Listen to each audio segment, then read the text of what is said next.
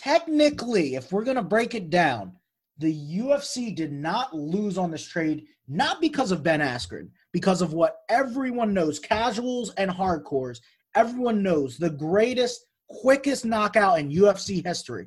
Five seconds to Jorge Masvidal, the flying knee right off the rip. Technically was three seconds, but Jorge landed one more shot while he was stiff as a board on the ground anyway. So you could call it three seconds, but it's marked as five. I'm ill. I'm ill. Sicker than your average. I'm ill. I'm ill. Sicker than your average. Motherfucker, I'm ill. Motherfucker, I'm ill. Sicker than your average. Motherfucker, I'm ill. Motherfucker, I'm ill. Sicker than your average.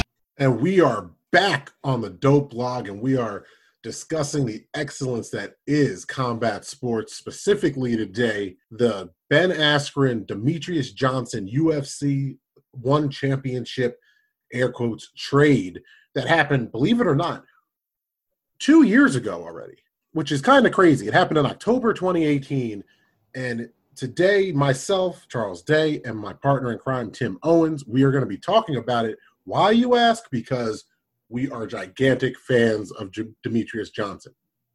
What up, cuz? What's up, man? We How have. Doing? I'm doing good.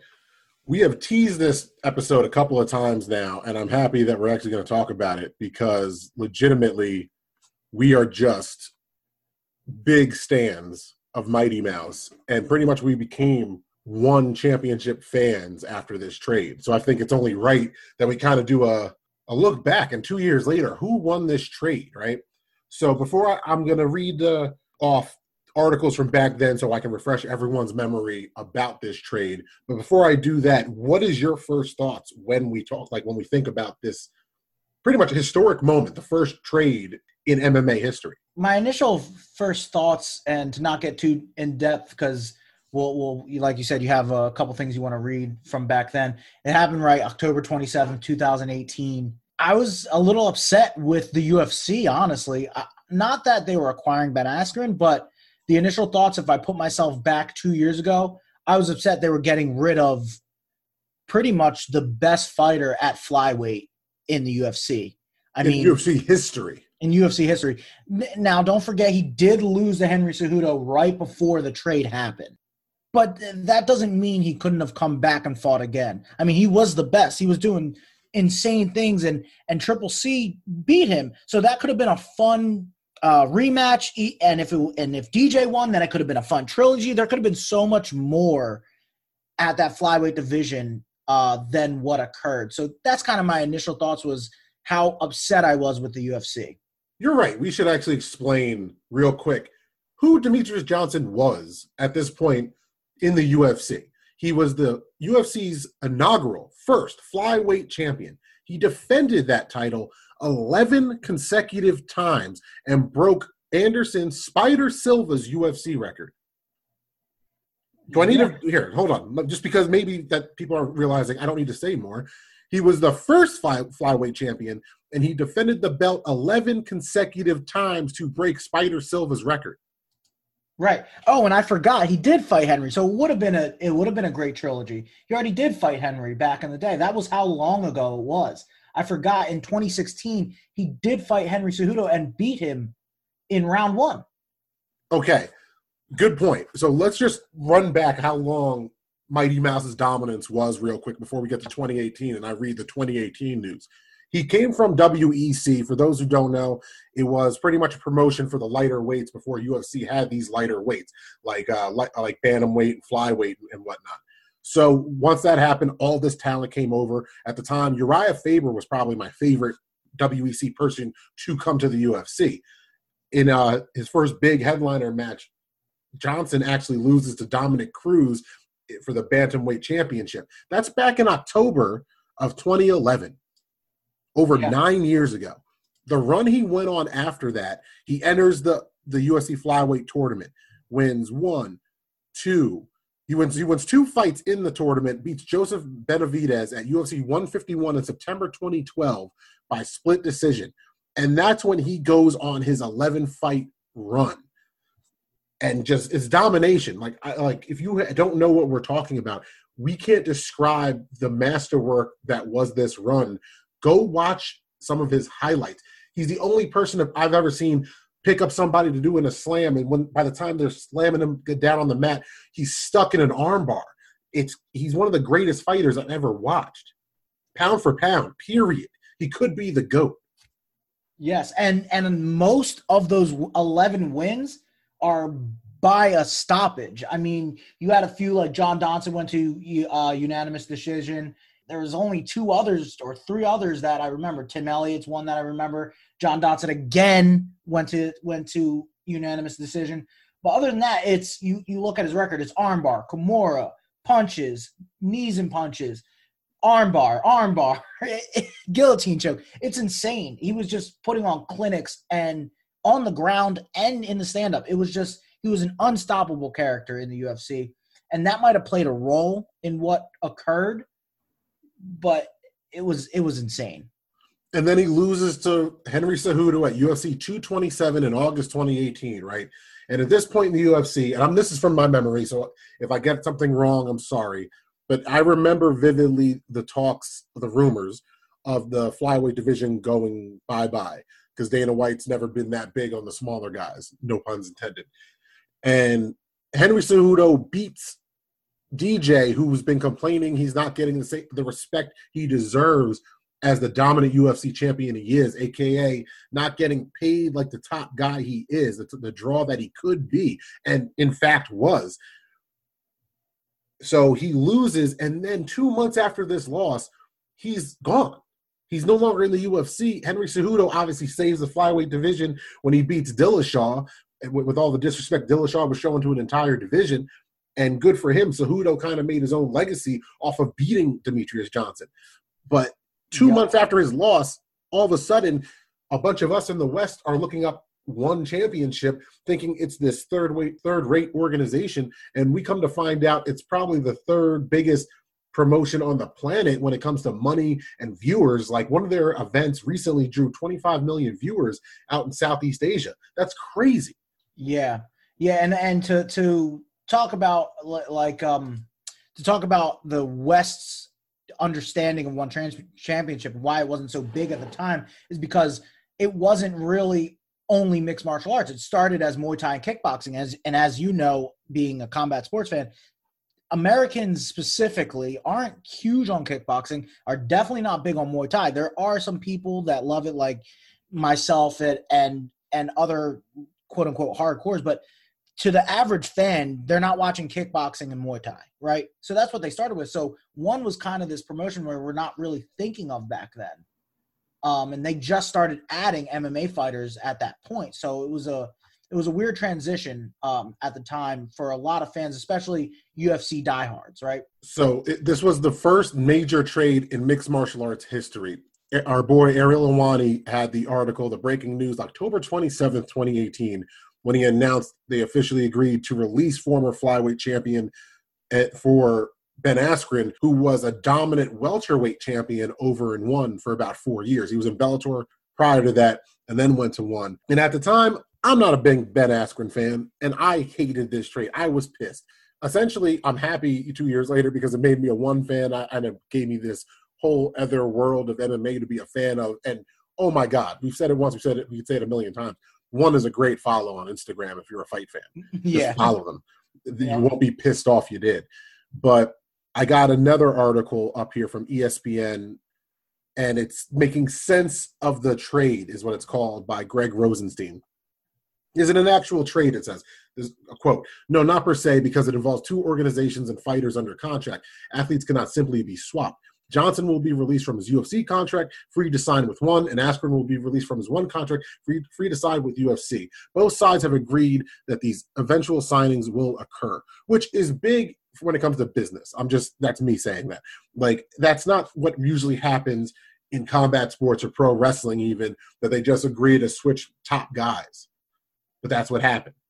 Yeah, no, it doesn't happen at all, especially on ONE's part. They they had to see kind of the writing on the wall that they were getting the better character out of, out of it, because looking at it from the U F C's perspective, you're looking at a guy in Ben Askren where you're going, he's seventeen and oh before he comes over. He's this unstoppable force that has not lost an M M A bout. So in the U F C's eyes, they're like, oh, this is great. And maybe one saw the writing on the wall, like, oh, you want to give us D J? Yeah, we'll we'll take him. Sure. And, yeah. And U F C, in what you're, exactly what you're saying. Now, think about that. ONE is the organization acquiring E S P N's top pound-per-pound fighter at the time of the trade or before the Henry Cejudo loss. D J was the top pound-for-pound fighter in the U F C. This isn't fifteen years ago, people. Yes, Bones Jones was still around. Like, and then ONE acquires them. Now here, I'll read off, this is still the same E S P N article. I'm going to read off some of Ben Askren's accomplishments because we did that for D J. Ben Askren was a four-time All-American wrestler at Missouri, claiming two national titles. He competed in the two thousand eight Olympics. After college, he began training in M M A, eventually signed with Bellator. He became the promotion's welterweight champion in twenty ten and defended the title four times before leaving to sign with ONE. He won the ONE belt in twenty fourteen. After his last defense in November, he announced he was retiring, and he was re- he was remaining undefeated at that time. Now, I like what E S P N did because they say, what is ONE Championship? Just to put in context, if you know what ONE is, most likely it is because of this trade. But this is how they described ONE two years ago. So just keep in mind, this is before major signings. Some may have scratched their heads wondering what the U F C's longtime flyweight champion would want to leave for a smaller organization. ONE, however, isn't as small as you may think. The Singapore-based company is one of the largest global sports media properties in Asia. The promotion's Kingdom of Heroes card earlier this month had twenty-five million viewers across all platforms, according to Nielsen. ONE, founded in twenty eleven, signed former U F C and Bellator lightweight champion Eddie Alvarez last week, at the time of this writing, to a deal, he says, that is worth eight figures. That's money. Yeah, they were they were paying money back then, for sure. And even now, I mean, not that it's changed, but... Yeah, for, for not being a known fighting organization, that ain't that ain't light money. And the same article, just for context, like we just said, also asks the question, is the U F C flyweight division in jeopardy? Two years later, we still got a flyweight champion. We just talked about him on the previous pod. So for context, that's how dire it seemed for the flyweight division in U F C that they were giving away their pound-for-pound best fighter. Yeah. And props to Cejudo because he kept it alive and because you could tell Dana White was counting on Dillashaw to put the final nail in the coffin. Yeah. He was talking a lot of shit like he really thought he was going to do that. Yep. He was talking a lot of shit, ready to get rid of that division because he's like, all right, D J, uh, D J, uh, T J, he goes down. That's it. It's over. That's over for the division. We're getting rid of it. But it actually changes out and Henry goes up after that. And uh, I believe in Ben Askren's first U F C fight in March twenty nineteen, he defeated Robbie uh, Lawler by technical submission in the first round. And that was his return to welterweight. Now, he took two years off from his last welterweight fight. And he did have a run of dominance in ONE. But our bar uh, for being nerds that just been watching the sport our whole life, If if you're fighting somebody in the twenty-first century and they don't have a Wikipedia, it's kind of telling. And one, two, three of his ONE Championship defenses, no Wikipedia. Now, that could be a, a language thing, too, because I don't speak any of those languages. So I'm, I'm not going to put it past it. They probably have a Wikipedia in whatever dialect they want over there because they're in a bunch of countries in Southeast Asia. Correct, but, yeah. And, and to kind of comment real quick on the Robbie Lawler fight, don't forget, that was a fight that was a hotly debated ONE because it was, like you said, technical submission. It was a bulldog choke, which even it was Herb Dean reffing, and, and shout outs to Herb Dean because he is the gold standard other than uh, Big John McCarthy, who's no longer with the U F C. But Herb Dean was reffing, and Robbie fought that initial submission because he was like, hey, I thought you were out, you weren't responding, and Robbie was saying I was. And a lot of people did not think Robbie Lawler was out because of that submission. It wasn't due to a tap. It was due to uh, Herb Dean thinking Robbie went out. So you can go back and watch it and make the decision for yourself. I'm on the side that, you know, you see his arms go a little limp. You see his shoulders go a little limp. He might have been out for a brief second, and Herb jumped in so quickly that he let go, and Robbie gained consciousness, consciousness instantly. So he's like, hey, what the hell? I wasn't out. It's like, but it might have been a millisecond. What, whatever, you, whatever you want to say about it, that was a hotly contested fight. So his first fight in the U F C, which is a win for, for Ben Askren, is a contested one at that. So, and ironically, his last fight in the U F C, which is a loss for Ben Askren, was in Singapore and was fight of the night. It was a loss to Demian Maia back in October twenty nineteen. So yeah. that's just it's just an interesting factoid that he technically ended his career because I believe at this point of this recording, Ben Askren is retired, right? Yes, yeah, he's technically retired. I don't know if he's been uh, released from the U F C, but he is retired. So I'm sure he has a contract sitting out there. Um, so if he ever wants to come back, he can, but he, he's retired at this moment, according to him. I, but you know how that is, being released versus being retired, you know. Yeah, if he comes back, it's going to come back to the U F C. I want to toss it over to you because you don't believe the U F C lost this trade. No. So, so that's the craziest thing. Hindsight being twenty twenty, right? The initially in my eyes, I hate it. Like I said, didn't like it, thought they were going to lose on this trade and it being terrible. Technically, if we're going to break it down, the U F C did not lose on this trade, not because of Ben Askren, because of what everyone knows, casuals and hardcores, everyone knows the greatest, quickest knockout in U F C history. Five seconds to Jorge Masvidal, the flying knee, right off the rip. Technically was three seconds, but Jorge landed one more shot while he was stiff as a board on the ground anyway. So you could call it three seconds, but it's marked as five. Greatest knockout, quickest knockout in U F C history, and shot a rocket, propelled Jorge Masvidal, who was a long-time U F C fighter, a long-time strike, strike force, I believe, fighter. Like, he's fought in every promotion. Remember, this is the guy that came from the backyards of Miami, fighting with Kimbo Slice on YouTube. Everyone remembers those. Everyone remembers those fights. He was that kid with the long hair that now he's a superstar. I mean, right now, he has the best uh, pay-per-view, I think, uh, was the Kamaru Usman Masvidal fight, has the highest numbers of pay-per-view for twenty twenty for U F C. So losing for the U F C, they didn't see them winning in this in this mode. They didn't see them winning with this trade by this happening. But lo and behold, it eventually turns out that, damn, they won this because Ben Askren got knocked the fuck out. Sorry, Ben, but everyone knows that was it. It skyrocketed Jorge Masvidal's career. You see him everywhere now. I mean, shit, he met with the president. Like, it was insane. It's insane what it did for Jorge Masvidal. It is insane. It is insane. It's crazy, too. It's crazy because Ben Askren was considered one of the best fighters not in the U F C, period. Like, he was a top five fighter outside the U F C. Yeah, seventeen and oh. Yeah. And him coming in, he was not only fighting what we considered a workhorse or a journeyman Or, or one of those, you know, gatekeepers of the sport, because he was kind of, that's why Masvidal's a fan favorite. He's always been around. He's a workhorse, but he never got to the top and had a reign like that. So when he got matched up with Ben Askren, who was over in one for so long and kind of had this all-American, this uh, this sportsmanship type aura versus what you said, this backyard Florida fighter, it was a complete clash of styles. So yeah, it did put over Masvidal, but it couldn't have killed Ben Askren any worse because this dominant outside the U F C force got jobbed out in seconds, which is exactly the fear so many people have about these names that are made outside the U F C. Not all of them are valid, and I'm not saying even Ben Askren's criticism is valid because it was a different point in his career. But it's just crazy because you had one of the most dominant non-U F C fighters come in and get owned by someone who was essentially a gatekeeper for the welterweight division. Yeah, yeah, exactly.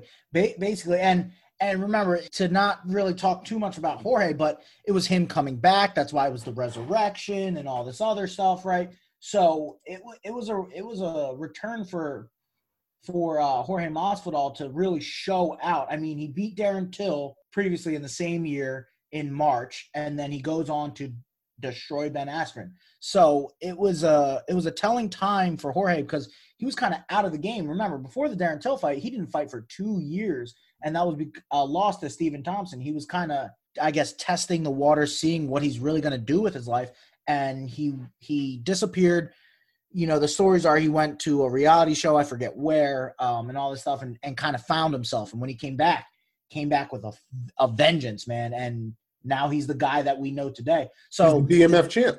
B M F champ, bro. B- BMF champ fought Nate Diaz, destroyed Ben Askren. I mean, he lost to Kamaru Usman, but remember, that was him taking a last-minute fight because Gilbert Bur- Burns could not fight because of testing positive for COVID at the beginning of COVID, the first Fight Island fight. He goes, I'll take the, what was it, a week or, or less, two weeks, something like that? No disrespect to Masvidal. I don't think he's being the Nigerian nightmare with six weeks of training, so. No, nothing. Hold on, real quick. Yeah. This is from two years ago. This is from Forbes by contributor Brian Mazik. Once again, this also quotes the speculation that the flyweight division's pretty much done.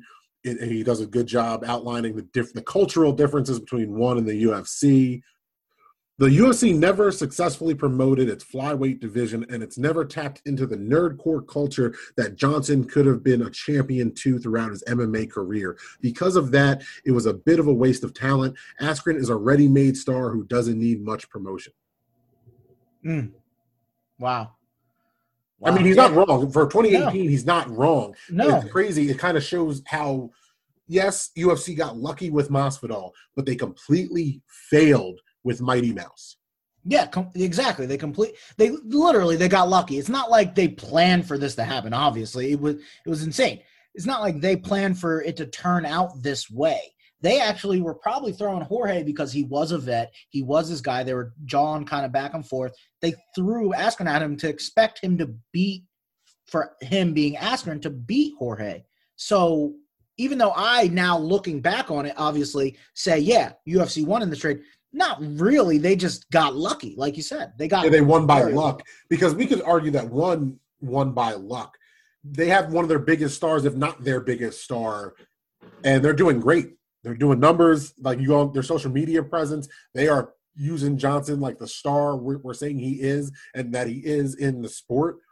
And they're thriving because of this trade. So it's not like they lost if U F C won, it's just, but the U F C didn't win in the way sports fans think of when you say who won the trade. They pretty much got lucky. They pulled like a Boston Celtics. They traded a pick for the player and then traded that player for another pick. It wasn't like the first trade worked out, you know? Yeah.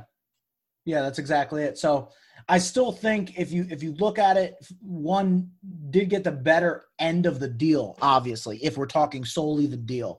If we're going to talk further down the line, uh, you know, obviously U F C, like you said, lucked out. But ONE definitely got the better end of this deal no matter what. Askren, yes, he's good. But at, what is he now, thirty-five, thirty-six? He has no chance in the welterweight division. Uh, of the U F C? Yeah, of the U F C, yeah. yeah, bro, no. no. No, not only the U F C. He doesn't have a chance in the welterweight division in Bellator. He doesn't have a chance in the welterweight division in ONE.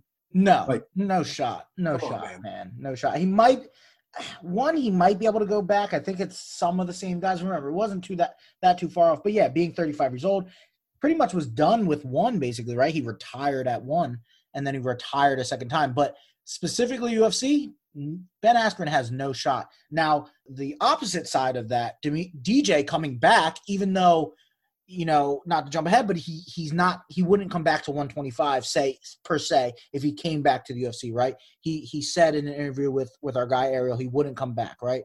Well, I can play that real quick. So it would be at one thirty-five. Yeah, let, let the people hear that so they understand his kind of thought process of where he's at now. I tell you what, I'm not coming back to one twenty-five. I'll tell you that right now. You'll never fight at one twenty-five again. No. Why? It's too much. It's not too much work, but, like, I feel like my body works better just natural, right? Like, I, I mean, if I'm walking on one thirty-eight pounds and I have to, and I have no fat on me, I'm shredded as is right now, and to cut down to one twenty-five, it's just not healthy for the, the liver. I'm getting older now. I'm just like, I'm not, I'm not. I'm not worried about it. And and I want to make clear for people because they might be confused by this. Even though you're fighting for the ONE flyweight championship, flyweight at ONE is one thirty-five. So they might be thinking, what the hell are we talking about here? So you'll never yeah. fight at one twenty-five again. That's that's an amazing statement considering you're the greatest flyweight of all time. Um, by the way, how many fights do you have left on that ONE contract? Um, uh, I got a lot. I, I'll, I'm going to retire ONE championship. I'm not, I'm not coming back to uh, this is my last stop. I'll tell you what, I'm not coming. Yep. So there you go. That's it. And and to, to kind of explain why he's saying I feel natural at this weight, blah, blah, blah. if people don't know, ONE Championship has a no weight cut policy. Very different from all the other promotions we have. I mean, you can cut some weight, but they don't want these drastic cuts. They want people fighting at more natural weights. That's why he went to one thirty-five, not one twenty-five, because he was cutting weight like that to to fight at one twenty-five. And they, I'm pretty sure they even do it like um, kind of like Olympic and Olympic wrestling and college wrestling, and even high school wrestling. They do a hydration test, and they want to make sure you're not dehydrated. You're not cutting so much weight to get to the weight class you're fighting in. They want you to fight at a more natural weight. So he's been doing that for so long that what he's saying is, this is the weight I feel good at, and I realize it's better to fight at this weight. I didn't notice that back when I was in the U F C and fighting and cutting so much weight to get to where I wanted to be to fight. And I, I don't disagree. I mean, it's probably better for you as an athlete to not cut that much weight so frequently, but, you know, I don't do it, so I can't comment. And you were saying, okay, just hypothetical, because this is the Dope Fight Pod and me and you are nerds like this.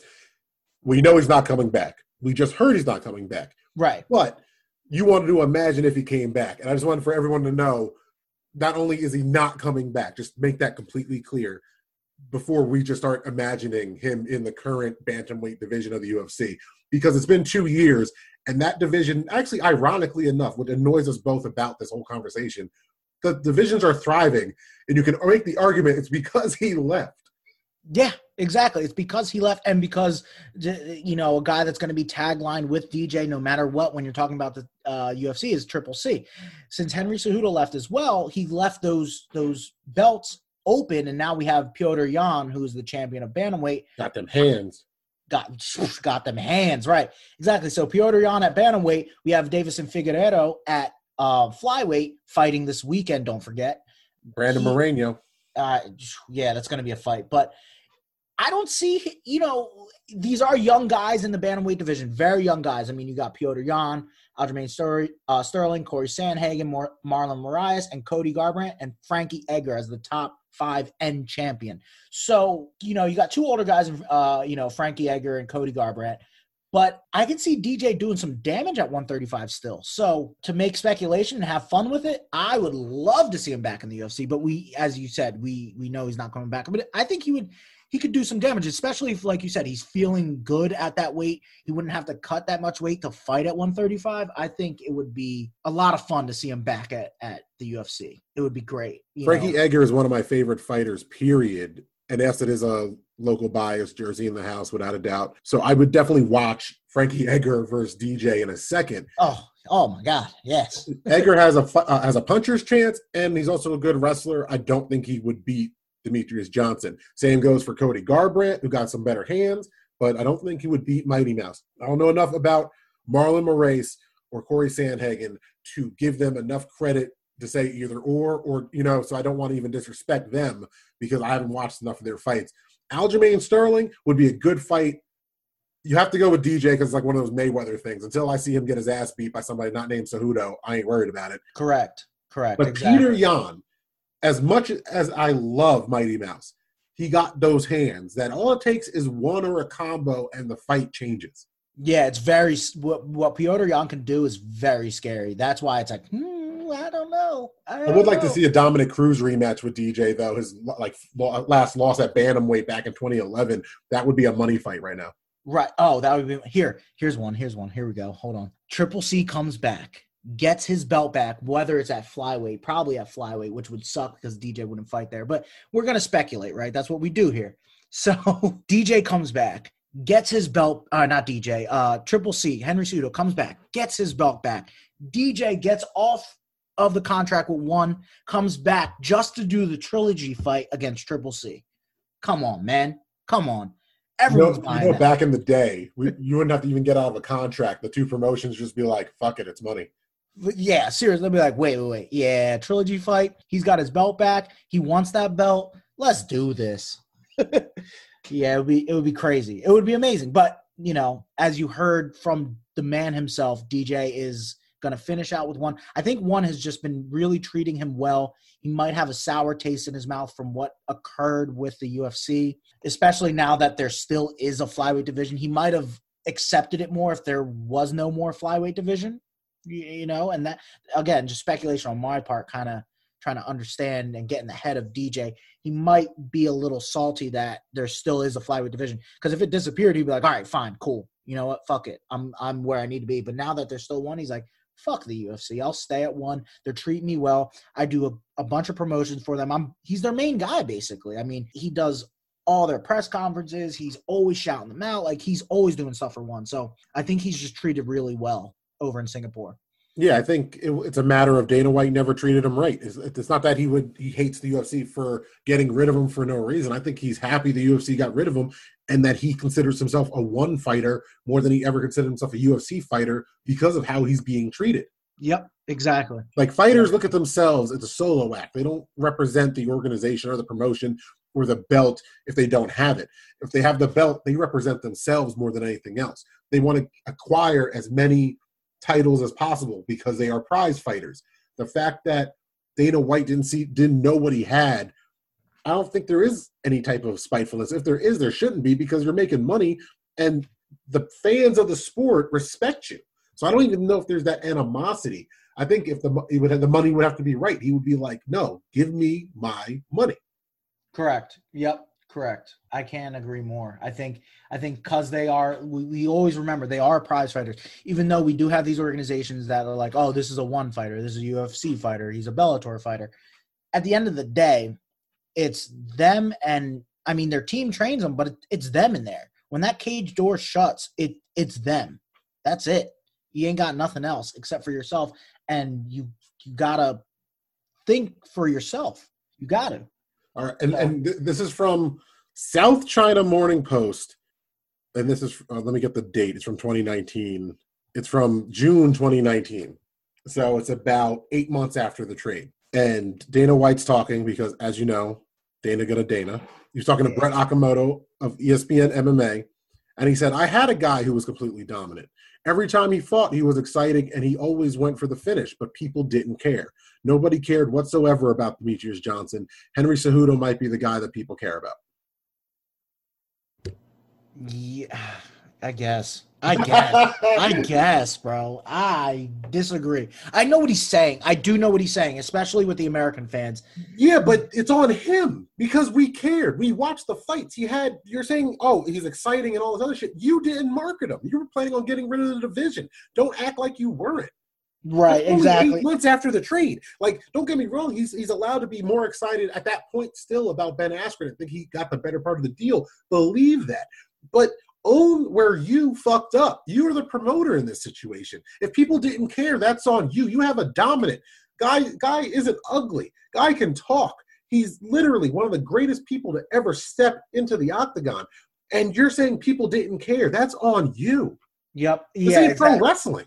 Exactly. I exactly like I I don't think I, I think it was yeah, it was the fault of the promotion, because look at what we're looking at right now. They're they're propping up Deiveson Figueiredo right now. They're propping him up, talking all this shit about, oh, twenty-one days he returns in this back to back. No other U F C fighter has done this, has gone from one from a month ago or three weeks, twenty-one days literally, fighting in a championship bout to then defending his bout three weeks later on the next pay-per-view card. It's never happened before. But this, you're you're promoting it now. He, I think he learned his lesson with what, like you said, with what Triple C did.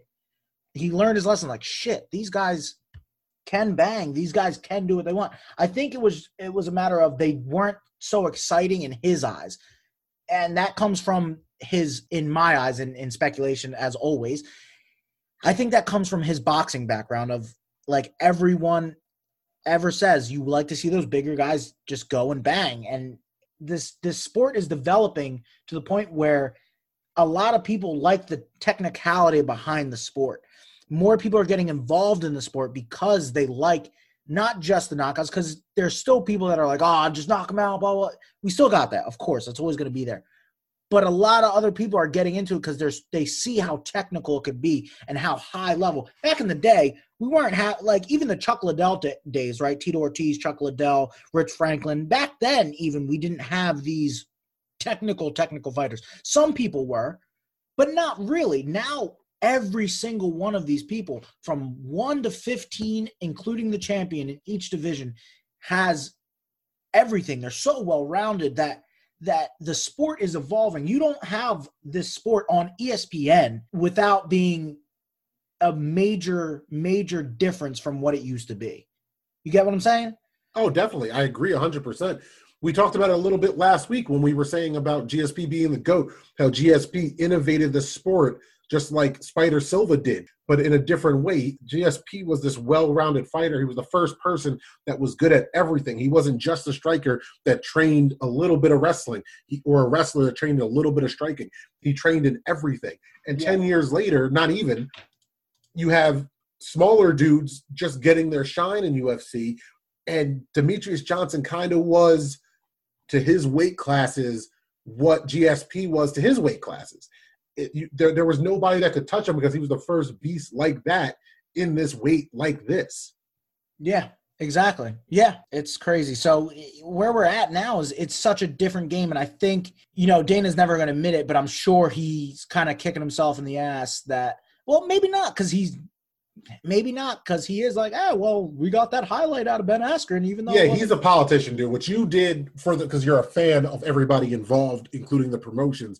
You said, well, the U F C, did the U F C lose because we got Game Bread's run? Like, there's an era. He's on the video game. This all happened with this highlight of this man they traded for. So you're right, and that's exactly what Dana White would say.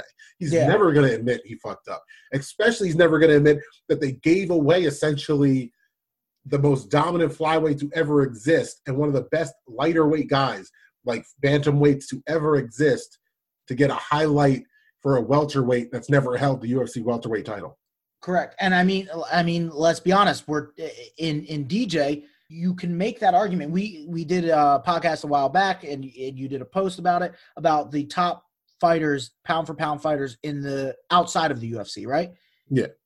D J ranks way higher in any – if you look at anyone, you look at Topology, you look at just E S P N rankings, you look at any fighting rankings, even Wikipedia, D J is up there on the pound for pound. Now, he's he's a little further down. I think he's like past ten, but everything you look at, it's U F C fighter, U F C fighter, U F C fighter, D J, and then more U F C fighters until you get – far down on the list of top pound for pound fighters. And so, I believe his con- and I believe D J's contract, to put in context, if you're one of these people, if you're not in the U F C, you don't care type of things, D J is making ten million dollars off of his one championship contract.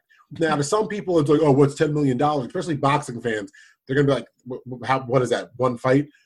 But for M M A, especially a fly slash bantamweight, a ten million dollars contract that locks you up for the rest of your prime, I don't know how, too many M M A fighters that are going to pass that up. No, not at all. To put it in, in more context, we're not going to say Conor McGregor because he doesn't count, but Conor McGregor versus Cowboy Cerrone. I don't have the numbers exactly, but for Cowboy to fight Conor McGregor, I don't even think his base pay, because remember, they do a base plus bonus plus incentives, all this other shit, right? Plus pay-per-view points, whatever, whatever, however the contracts are worked out, it depends on each fighter. He didn't even make more than a million as the base pay for that fight. And that's the biggest M M A star in the world he was fighting.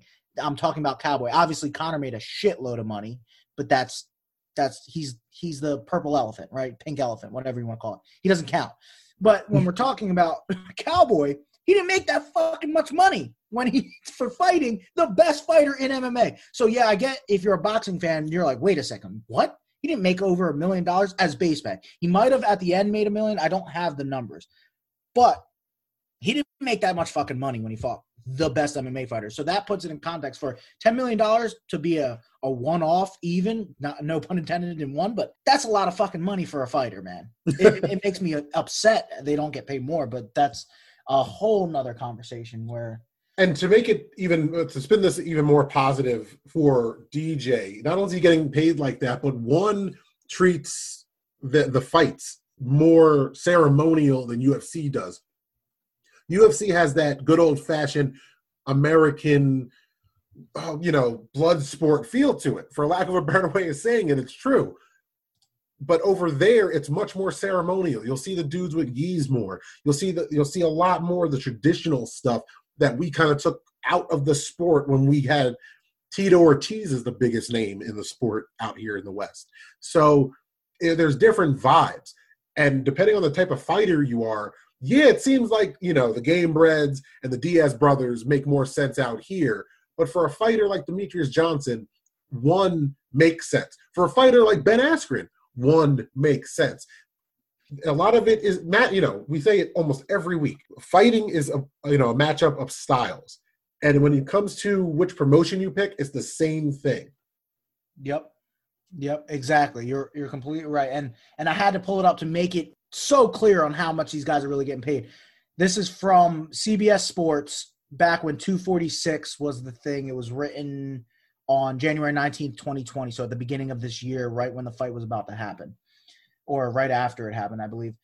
Here's the quote. Cerrone, playing the B-side in the fight will make a base pay of two hundred thousand dollars. That's it right there. Fighting Conor McGregor, the guy that fought Floyd Mayweather, right? The guy that made one hundred million dollars, obviously, in boxing. he, the dude's getting paid two hundred thousand dollars as his base pay? Come on, man. That, that. I mean, hold up. I'll take two hundred thousand dollars to fight McGregor right now. yeah, well, listen, I will do the exact same. But being Cowboy Cerrone, a fan favorite, a guy who was who was in one of our favorite shows, Always Sunny, drinking fight milk. Remember that? Yeah, that is, that's a great episode. Great fucking episode. Yeah, it's Always Sunny drop. You won the podcast, guys. Right, right. One of the best episodes. That's that's Cowboy Cerrone making two hundred fucking thousand dollars. That's ridiculous. Ridiculous. Well, he made two hundred thousand dollars to get his ass kicked in about thirty seconds. So, hey, good on him, man. Yeah, shit. Those shoulders. He caught a couple shoulders, and it, and it was night night. I know. I, again, one of those things where people were practicing shoulders in M M A gyms across the world after that. But wait a second. Your shoulders can do that? Oh, let me try this out. No, I think your shoulders can't do that. It's just Connor is, again, a pink elephant and makes no sense. Yeah, so. people people underrate Connor striking because of the Floyd Mayweather fight now and because he lost to Nate Diaz at welterweight when Connor should be fighting probably at lightweight or featherweight. Yeah, um, come on. And that was, yeah, that, I mean, and he lost to Nate Diaz on the ground. It's not like he lost in striking, you know. He lost on the ground, and then he got that back, even though it was a definitive win. He, like you said, he people doubt his striking. His striking is unbelievable, Conor McGregor. It's really well. He, he stands off. He has a weird, really wide, almost like a boxer stance in the M M A ring. It really is. It's very wide. And um, people forget how good of a striker he is. And they kind of and, – and in saying he's not that great of a striker with taking into context the McGregor um, Mayweather fight, you're basically saying an F you to Mayweather and how good of a, a boxer he actually is because he played with his food for six rounds. Yeah. And to put in context of M M A, Conor McGregor wrecked Eddie Alvarez in, oh. in their lightweight oh. title fight. Oh. Eddie Alvarez after that, after that – signed the biggest M M A contract ever with ONE, and that was before this trade we've spent this whole time talking about. Correct. Like, Correct. There's rankings to this. And and my boy Levi, he was never big on Eddie Alvarez. I know a couple people that uh, were cool with Eddie Alvarez because they trained together, so I don't want to trash him too bad. But dude got paid over at ONE following a high-profile loss, and good for him. Make your money, man. Prize fighting all day. But to think that he signed this record-breaking deal and then it feels like five minutes later, ONE acquired D J. And from what I can tell, I think D J is their highest-paid fighter. I could be wrong because – Oh, he's like, got to be. He's got to be. But I ain't finding ONE figures because I don't, you know, speak what they speak over in Singapore. So I'm not going to find it online right now. Yeah, it's it's not easy to to figure out unless someone already did the calculations for us. Yeah, like you said, base pays and all that. So off base pay alone, Demetrious Johnson's going to make ten billion dollars. That's not including whatever he does, if, you know, in these tournaments with the Grand Prix. I wish U F C would have more Grand Prix.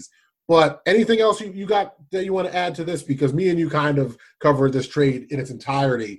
And the ironic part is this isn't the first time me and you have even talked about this trade in life. I mean, no, yeah, I mean it was like like I said at the at the top of the top of the show, it was it was really upsetting at first, and then being like you said, making a politician version out of it. You're like, well, he did. We you know U F C got got what they needed out of Ben Askren. If it wasn't him, we we got what we needed. But other than that, man, nah, nah. I just I wish D J was shown some more respect. That's that's really it. That's that's that's what I have to say about it. I wish he had more respect from Dana. From, you know, it might not have been all the U F C. It might have just been Dana himself. We're not back there. We have no idea. But at the end of the day, put some respect on his name because he he's the he's the GOAT at those divisions. Yeah, he really I, is. I, I co-sign everything you just said, and I guess I'll, I'll end with Ben Askren because I said before I don't think he could come back and compete in welterweight in any of the three main promotions we talk about. That's not a disrespect to him. He the way he got knocked out with Masvidal, that changes fighters. Let's be real. Like, you're a human being. That took a lot out of him. He's a little bit older, and to come back in your later thirties it, with the way both U F C and Bellator welterweight divisions look right now, right? That don't make no damn sense. Right. And, you know, to to kind of add on to it, not to just keep talking shit about Ben, because we're not, I, I'm a huge fan, especially his wrestling capability. He has zero striking. You can't get away with that in the U F C. You just can't. Having no striking ability, having no, no place to really understand how to stand up on your feet and fight. He's the best, one of the best wrestlers we've seen in the octagon, but that yeah. that's really it, you know? So to say Demian Maia had better striking than Ben Askren is a, is a shame. It's, it's crazy. So that's his biggest problem. He never had a striking game. He was always good at just getting people down, working them on the ground, ground and pound uh, and, and submissions. So yeah, that that's where we're at with Ben. I love the guy. He was, he's one of the funnest people, you know, he he he was a character. That that is one of the things he did bring to the U F C, even to one, even to Bellator. He was a character. Funky Ben Askren, man, he was just fun. He he he cut promos really well. He was good at press conferences. He was just a fun guy. Just didn't wasn't well rounded enough, and it shows in his three fights. Even though he won one of them, uh, three fights in the U F C, even though he won one, he just wasn't up to par. Do you think, because right now I want to make it clear, I wasn't a big on Ben Askren at all. I'm not going to sit here and hate the man because I would pay full price in twenty twenty-one to see him fight Douglas Lima for the Bellator World Welterweight Championship. I'll just put that out there. Yeah, that that would be a lot of fun. Um, see Lima try to get his win back. Yes, I, I one hundred percent agree there. I think the issue is the cat's out of the bag with Ben in the fact that now everyone knows there's no striking ability there, right? Um, yeah. So I think that's where, if we're talking about Lima, who's now really developed, because when, when did that happen? Years ago, right? That was a long time ago, right? Oh, yeah. Um, it was in, it was at Bellator sixty-four, April sixth, twenty twelve. Yeah. So the development that Lima has had from that point, I don't think Ben has a chance. I don't, I don't think so. Unless he's been training boxing for the past, however, however much time since that last fight. So for the past year, he's been training boxing. I don't think, I, I don't think that's, that's a thing. And what's crazy is that now I'm looking at it. His last fight was one day or a year and uh, less than a year, because it was ten twenty-six twenty nineteen when he lost to Demian Maia. Remember, that trade happened ten twenty-seven twenty eighteen, right? Or twenty seventeen. Yep, yep, you're right. So literally one year later, Ben's gone. That's it. One year. One so, year. Just one year. That's it. Because he fought three times. To his credit, fought three times. Dude, he was – I yeah, I was going to say, I'll give it to him for, for sure. He he he busted his ass and, and he came back really quick after that devastating knockout. I mean, it was it was what, three months later he came back. Yeah, when he fought Jorge. Yeah, which so, is which is ridiculous. But they wanted to get that uh, money over in Southeast Asia because it was pretty much Ben Askren returning to ONE Championship's territory. Correct, exactly. So they're like, we know we could sell this over there. They're gonna come see him. But yeah, he's he's the he's the. losing side of the number eight of, according to Tapology, the number eight greatest knockout of all time. So. And since then, in his three fights, Demetrious Johnson is three and oh. So we will continue to watch him dominate. And like we said, you should follow ONE Championship on I G, but you should also follow us on I G at the underscore dope blog. Where can they find you, cuz? They can find me uh, at T Owens one one zero five. That's Instagram, Twitter, all the socials. Um, and, you know, some stuff on the dope blog because we'll, I'll be there as well. Yeah, at w w w dot the dope dot blog. I'm at Not The Chuck D on all the socials, and we're at The Dope Blog on Twitter, at the underscore Dope Blog on I G, and at The Dope Blog and Podcast on Facebook. Thank you, and peace. See ya. I'm ill. I'm ill. Sicker than your average. I'm ill. I'm ill. Sicker than your average. Motherfucker, I'm ill.